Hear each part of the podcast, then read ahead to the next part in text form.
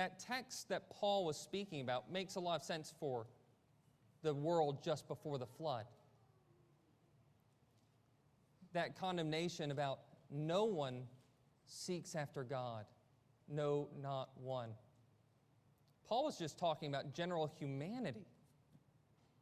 He wasn't referring to some special age, but he was talking about all people. That was the significance of what he was talking about, whether it was the Jews or the Gentiles in chapter 1 or the Jews in chapter 2.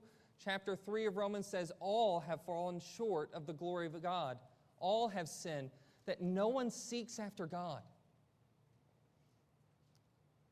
The Bible is not nearly as optimistic about our capabilities as we seem to be. We often profess our own goodness, our own capabilities, relying on ourselves is usually the pride of people. I know that's at least my pride, is to be able to do things on my own and not seek the help of others. And we might think that because, well, I'm created in the image of God. Aren't, didn't God create the world good? How is it now that when we look to ourselves, that why does the Bible seem to speak so much more negatively about us? Well, that's because the fall. It's because of what happened after Adam and Eve fell, radically changed human nature. And what we see as we're going through Genesis after the fall is seeing the state of decay,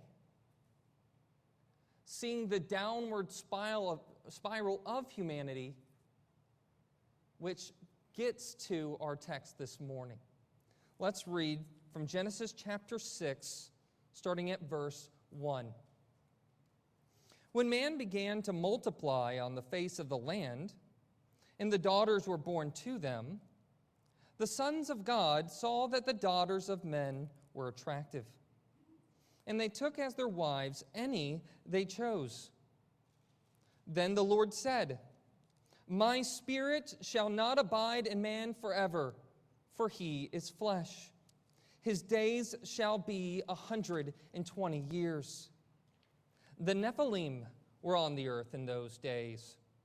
And afterwards, when the sons of God came into the daughters of man, and they bore children to them, these were the mighty men who were of old, the men of renown. The Lord saw that the wickedness of man was great in the earth, and every intention of the thoughts of his heart was only evil continually. And the Lord was sorry that he had made man on the earth, and it grieved him to his heart. So the Lord said, I will blot out man, whom I have created from the face of the land, man and animals and creeping things and birds from of the heavens, for I am sorry that I have made man or made them. But Noah found favor in the eyes of the Lord. These are the generations of Noah. Noah was a righteous man, blameless in his generation. Noah walked with God. And Noah had three sons Shem, Ham, and Japheth. Now the earth was corrupt in the Lord's sight, and the earth was filled with violence. And the Lord saw the earth, and behold, it was corrupt. All flesh had corrupted their way on the earth. This is the reading of God's holy and inerrant word. The grass withers, the flower fades, but the word of the Lord endures forever.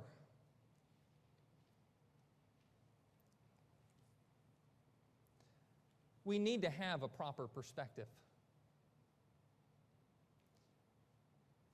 It's a text that I keep appealing to and I keep going back again and again to. In Mark chapter 3, might be Mark chapter 2, when Jesus calls Matthew, the tax collector, to himself. One thing that's surprising about that is the fact that Jesus, the Holy Son of God, when he comes into a sinful world, would call sinners to be close to him. That he would invite sinners to be the ones who follow him. And not just any sinners, but the worst of sinners. And there's two ways that we can think of this. When we see an event like that happen, we might think, oh, well, those sinners are just not as bad as we thought. Maybe even though they have a bad job, like extortionist, they're basically extortionist, maybe really they're good people. They're basically good people on the inside, and Jesus sees that glimmer of goodness and he calls him to himself. Or maybe what Jesus said is true, which that should be your clue there. That Jesus came not to call the righteous, but sinners. For a doctor heals the sick, not the well. If you put yourself in the category of not sick, you have just put yourself out of the category of the kinds of people Jesus has come to save. That's what the Pharisees had done. They thought they were righteous. They thought by their meticulous following of the law that they wrote that they were righteous. But what's the Bible's assessment of our condition? If Jesus is the, is the physician, what's the diagnosis that he gives us? Because if we have a common cold, we might sit at home until we get better. If we have cancer, we're going to be really serious about getting the cure, aren't we? And Ephesians chapter 2 tells us that our condition is actually even worse than having cancer. For it tells us that we are dead in our trespasses and sin. This is not a optimistic view of humanity. It's actually something extremely offensive to our sensibilities. But I can tell you it with a smile on my face.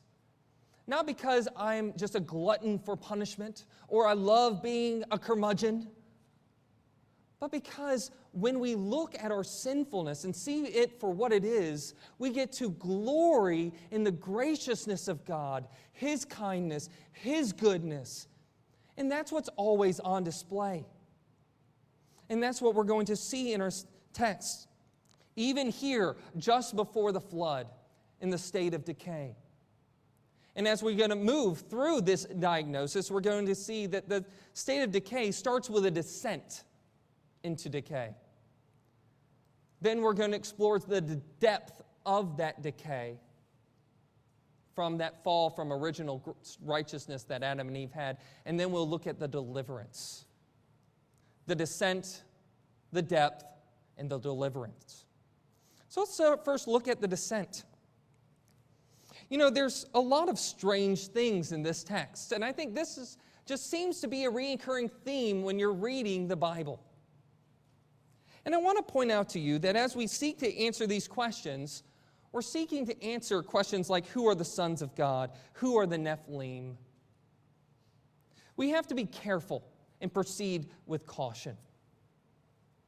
1 Timothy chapter 1 verse 4 tells us that when Paul left Timothy in Macedonia to be a pastor of those people, he told them that to remain in Ephesus so that, that, that you may charge certain persons not to teach any different doctrine or teachings, nor to devote themselves to myths and endless genealogies, which promote speculations rather than the stewardship from God that is by faith.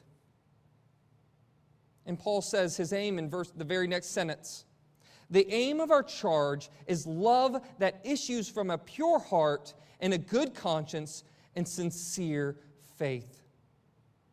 Certain persons, by swerving from these, these certain doctrines, have wandered away into vain discussions, desiring to be teachers of the law without understanding either what they are saying or the things about which they make confident assertions.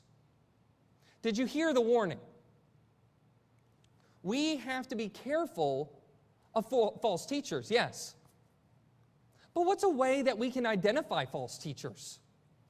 Well, Paul tells us one of the things that they do, or at least the problem in the particular area in Ephesus, was that they focused their attention on myths and endless genealogies, promoting speculations rather than stewardship from God, which is our faith, wandering into vain discussions, not basically knowing what the scripture teaches, and they're making confident assertions about things they don't know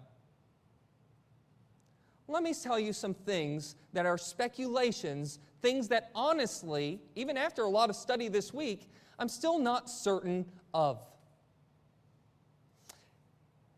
Verses 1 through 4 really des- describes the descent. We've seen that in Genesis 3:15 that God had set up two humanities, the seed of the woman, the seed of the serpent. We see the line of Satan in Cain being a murderer, and we see his offspring were filled with violence. And then we have a shift of perspective following the line of Seth. And the line of Seth is not people born by nature, but the thing that distinguishes the line of Seth in Genesis chapter 5 is we see a lineage of the faithful, those who have faith like their father. And we see the line of the faithful throughout history. And as we looked last week, the things that distinguish him are things like Enoch in verse 22 of chapter 5, that he walked with God, which is exactly what we see of Noah. It starts off saying that when the man began to multiply on earth and children were born, that verse 2 of chapter 6, the sons of God saw that the daughters of man were attractive. The first question that we have when looking at the descent is who are the sons of God? And what about them when they have this relationship produces these men of renown? Let me tell you what fits the context the best and what seems to be what I think it is. Is that the sons of God are those that, in Genesis chapter 4, verse 26, of the line of Seth when the people at that time began to call upon the name of the Lord. And if you remember, this same phrase, to call upon the name of the Lord, is used in Isaiah 44, verse 5, of people who identify themselves as belonging to God. That they have it, as it were, God's name written on their hands, inscribed on their persons. It's their surname.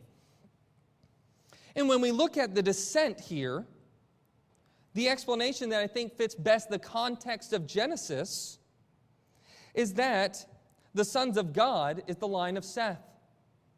They married the daughters of man, the line of Cain. And what produ- the offspring of this ended up being a common repeated theme throughout Scripture, which is when you have a mixed relationship the marriage between unbeliever and believer, it's the believer's faith who gets corrupted nine times out of ten. This is a common theme throughout Scripture. And it's carried on over into the New Testament. 1 Corinthians 7, verse 39, tells us that a wife is bound to her, her husband as long as he lives. But if her husband dies, she's free to marry whoever she wishes. But then Paul adds one caveat only in the Lord. And if you look at Israel's history, you see this time and time again.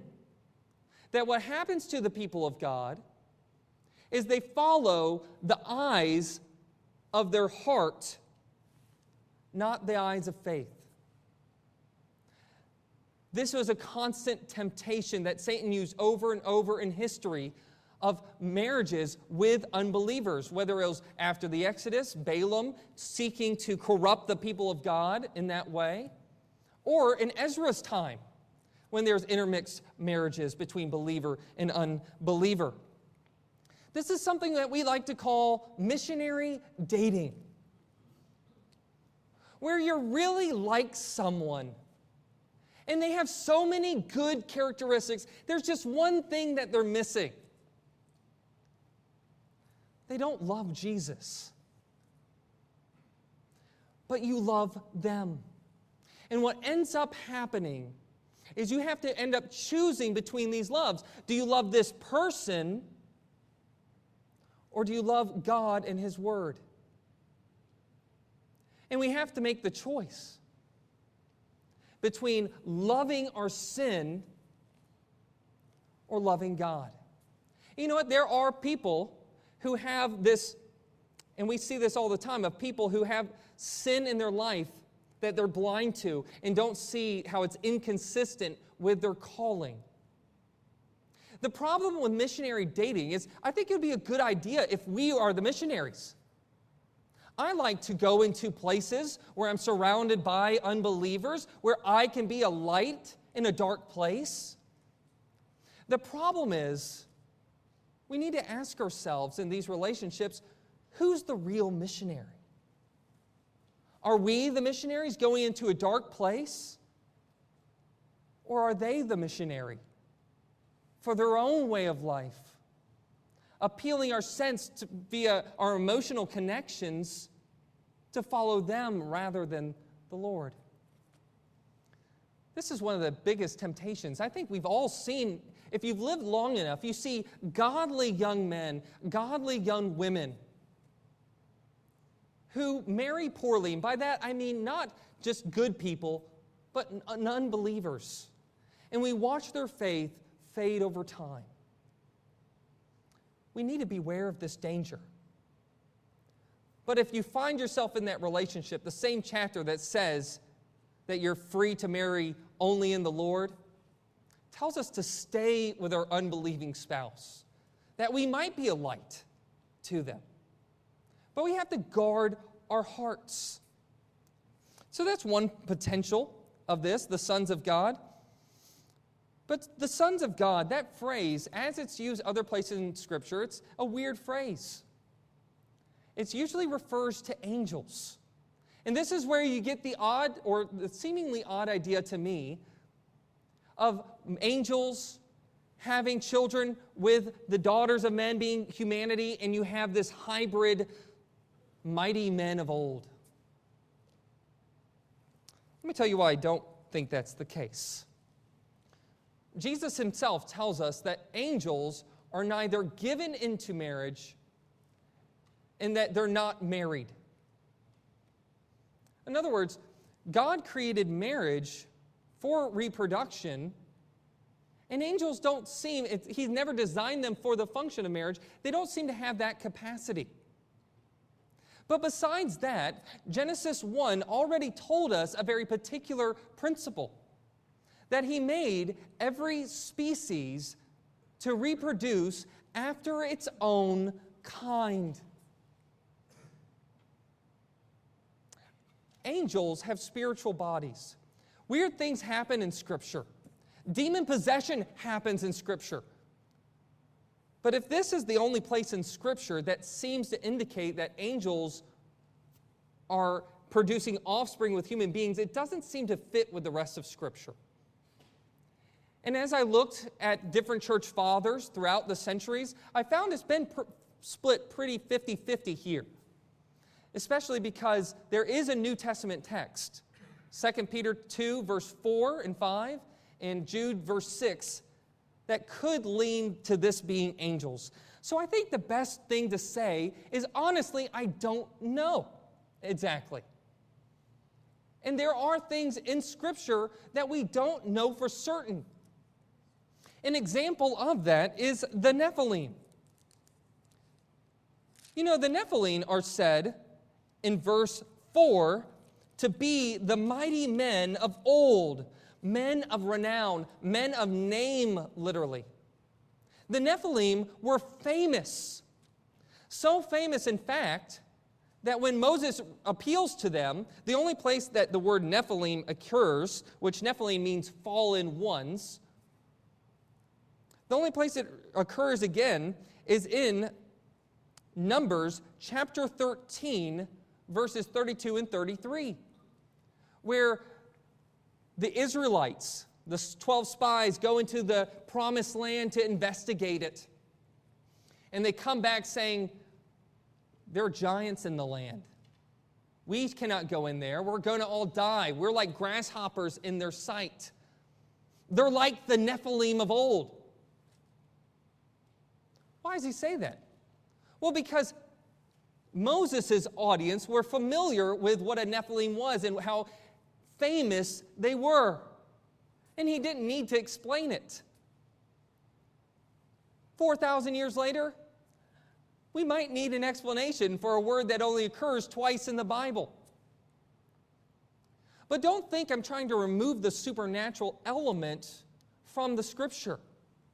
Because the thing that distinguished the Nephilim, every time that they're spoken of, they're always spoken of in that context of giants. People in this time lived long lives and seemed certain people were giants in the land. And they don't all die out in the flood. We see giants afterwards, and they're always appealed to as the sons of Anak in Numbers chapter 13, that text I referred to, says that there's a line, descendants of Anak, that they come from. Just to give you a small sampling of this, remember Goliath? Goliath that, Mo, that uh, David encountered. He was, usually when you're reading the ESV, the measurements are in cubits, which I don't know what that means. I'm not sure why they did that, so I apologize on their behalf. But Goliath was nine feet tall, nine inches. David later on, 2 Samuel, so that was 1 Samuel 17, 2 Samuel 21, we see that there were other giants which David's men killed. And they were, that was part of the renown. Part of the amazing thing was fighting people who are giants, way bigger than you.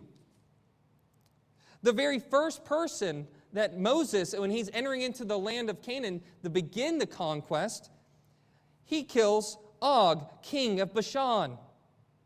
And in Deuteronomy 3, verse 11, we're told that his bed was a 13 foot long bed.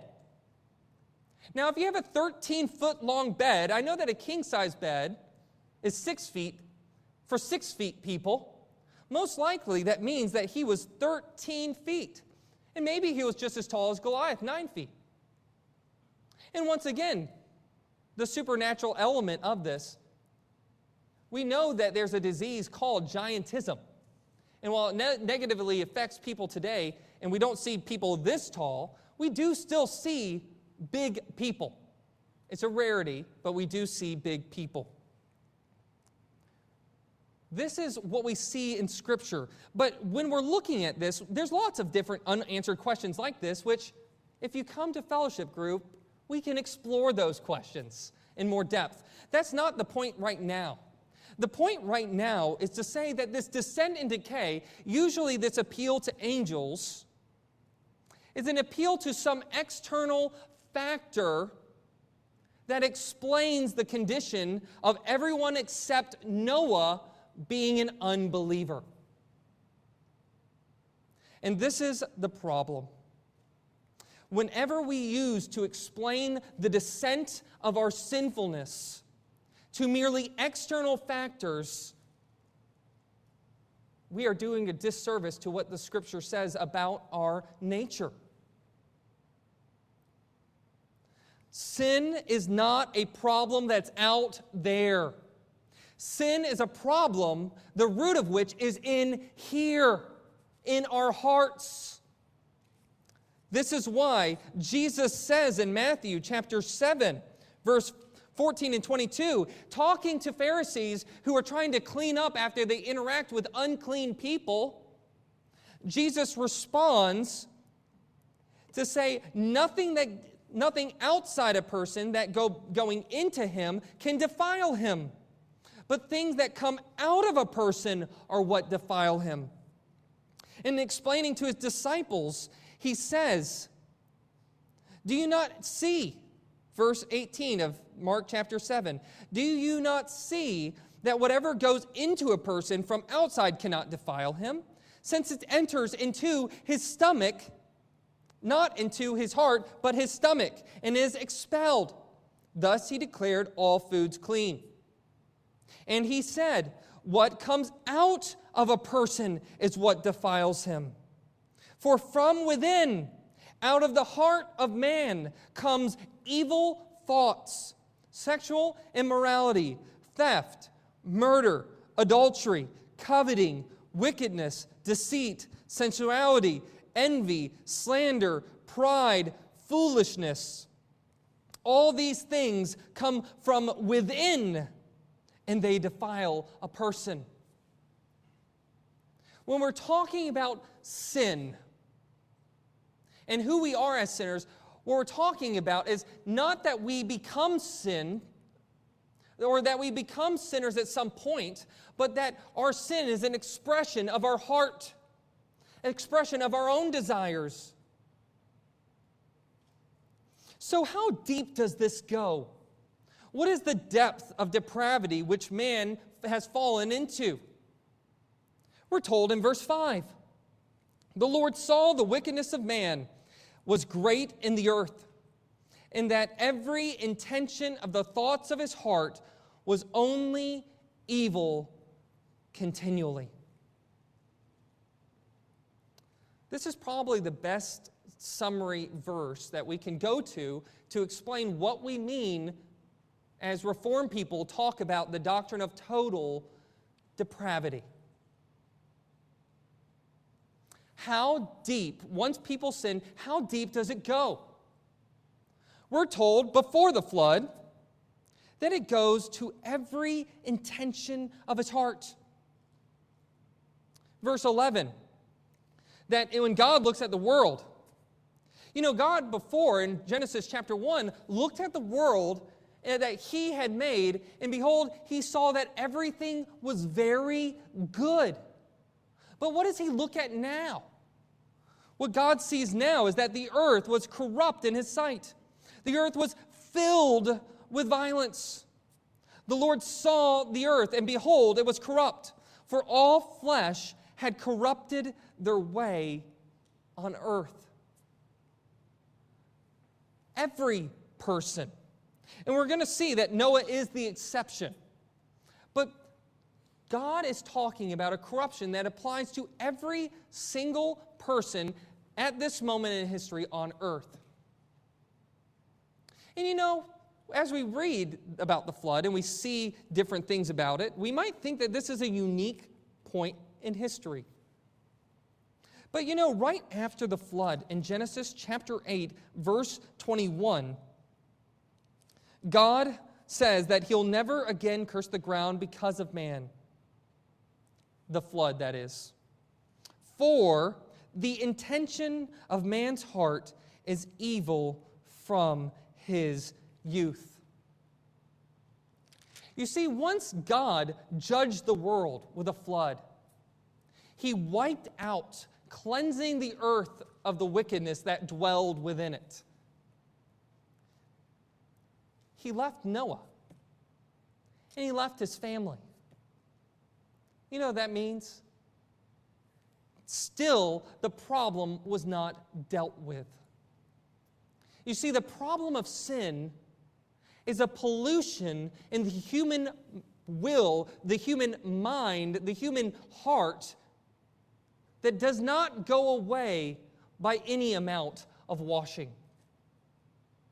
This is not a cold, this is a cancer. And this is at the very root of humanity.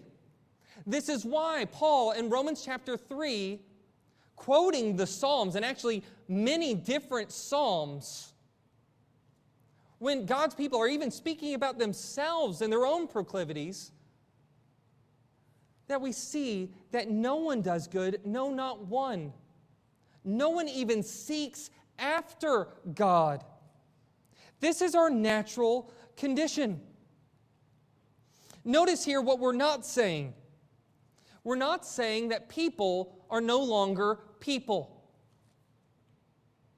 After the fall, it's not going to the extreme of complete irrationality as if they have the complete inability to think, to talk, in that in such a way that man ceases to be man.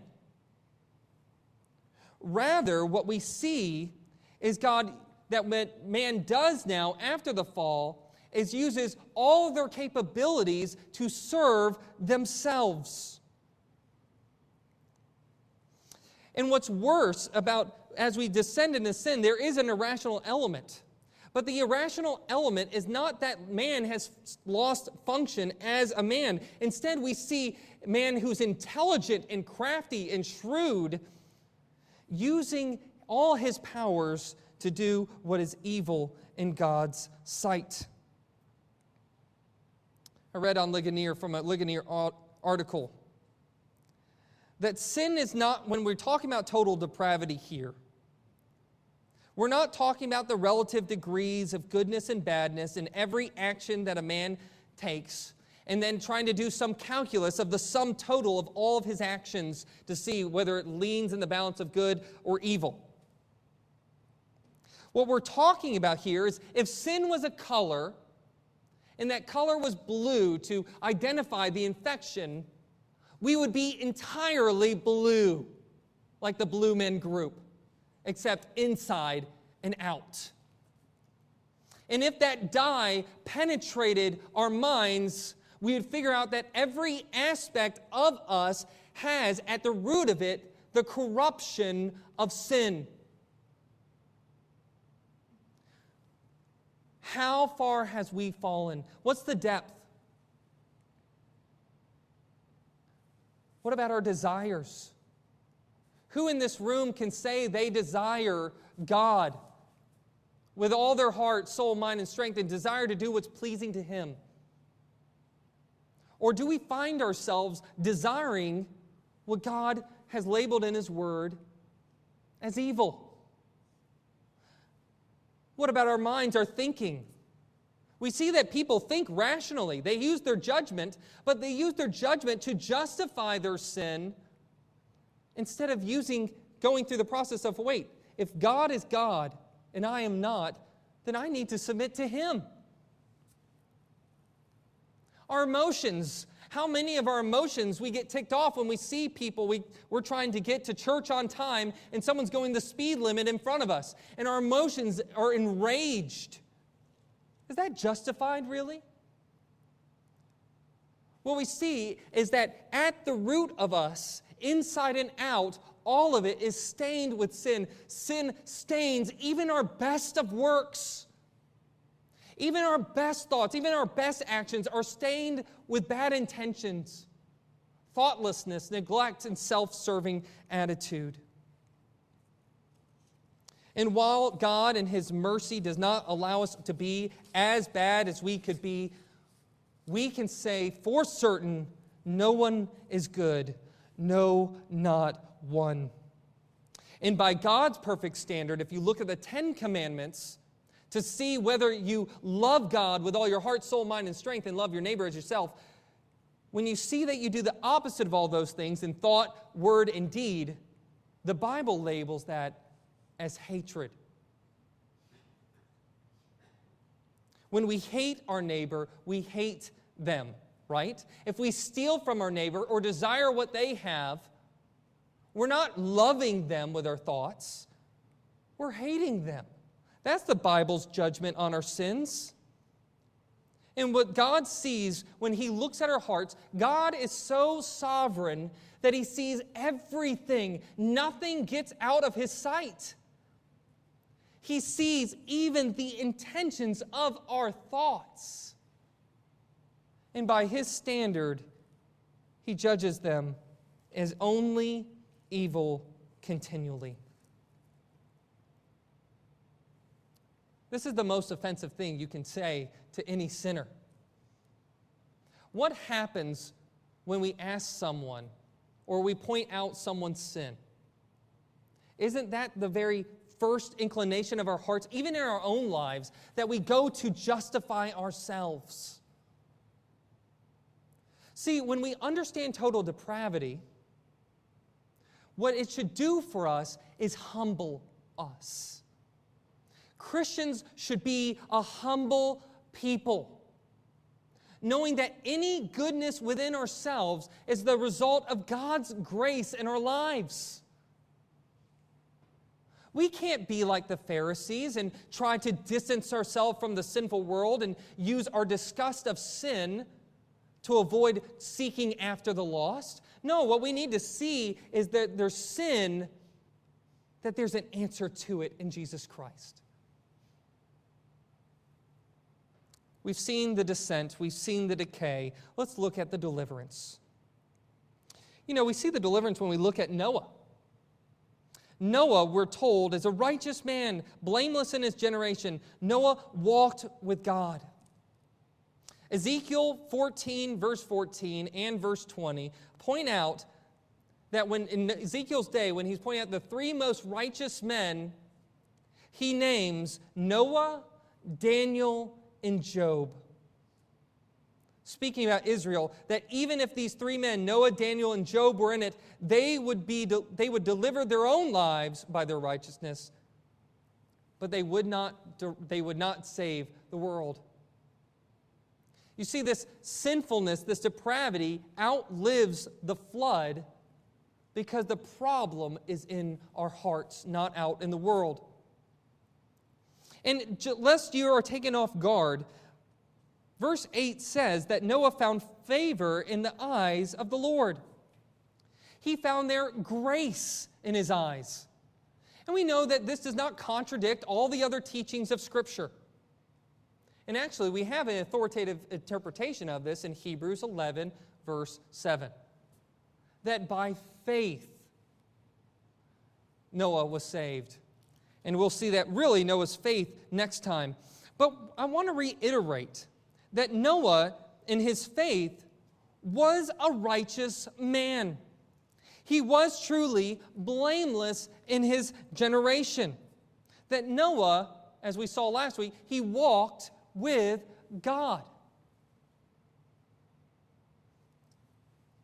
Lest we think that this is some Old Testament focus on living a righteous life, listen to Titus chapter 2, verse 11 and 14. For the grace of God has appeared, bringing salvation for all people, training us to renounce God, ungodliness and worldly passions, and to live self controlled, upright, and godly lives in the present age. Did you notice that? God's grace has appeared. He's given us salvation. And what does He want it to do in our lives? To train us to renounce all ungodliness and worldly passions and to live self controlled, upright lives, godly lives in the present age. Verse 14 talks about Jesus that he gave himself for us to redeem us from lawlessness and to purify for himself a people for his own possession who are zealous for good works. The identifying quality of God's people, in the sense of how we're made righteous in God's eyes, we see that Noah's not perfect. He sins right after the flood. He gets drunk with his family. But what we cannot miss is that in the midst of an ungodly people, where he's the sole righteous man, his faith was evidenced in good works. That this is what the Christian life of what we're called to be. We're called to be lights in an ungodly age. We're to be beacons to show God's redemptive grace in a sinner's life. We're not to be conformed to the ways and the thinking of this world, but we are to be transformed in the renewing of our minds. And when God looked at the world, this deliverance is only by faith. You know, there's two different types of deliverance there's the deliverance of the flood, and there's the deliverance in the ark. The deliverance of the ark is Noah and all the people who are related to him in covenant, his family. But the world who lives in their sin and depravity, God justice is what is at hand. He will blot out all humanity, all flesh. You see, the world had become full of violence and sexual immorality. And what we have in Scripture is a principle of retributive justice that God gives sin exactly what it deserves. And what all sin deserves is death. And those who committed acts of violence, who rejoice like Lamech in chapter 4 in their murderings of other people, God's judgment on them is that they are wiped out. You see, when we look at our sin, it should lead to our humility. And in no way should we be called to minimize our sin. God saves us by His Son, not because we're sick and have a cold, not because our sins are little, but He saves us. He saves even the worst of sinners who come to Him. What this does, and what the Christian view as we read the scriptures and see our God, what we're called to profess is God's greatness in our lowness. What our sin does is like a black piece of velvet in a jewelry shop. Why do you put the black velvet behind a diamond and shine a light on it? It's the black backdrop that makes the diamond shine all the more. Hides the defects too, but let's ignore that part real quick. That doesn't fit this illustration. The point is, our sin is what provides the backdrop for God's redeeming grace. The jewel of our salvation is Jesus Christ and His righteousness. What we contribute to our salvation is not our goodness, not our greatness, or not even how smart we were in choosing Jesus. The only thing we contribute is our sin. If that doesn't humble us, nothing will. Let's pray. Heavenly Father, we thank you for your word. We thank you that it shows us who you are and what you've done to save us. And Lord, may we not think or treat our sins lightly. For you not only promised judgment in that day with the flood, but you've promised that the judgment upon all humanity which has been delayed is coming. Judgment day upon all sinners is coming, and God will give every sin exactly what it deserves, both in this life and that which is to come. And you may you train your people to live godly lives, not so that we can become boastful about our works, but so that we can boast in the power of our Savior to redeem us. Lord, we ask for all these things in Christ's name. Amen. If you'll stand with me, let us continue our worship by singing his praises. It's found in your bulletin.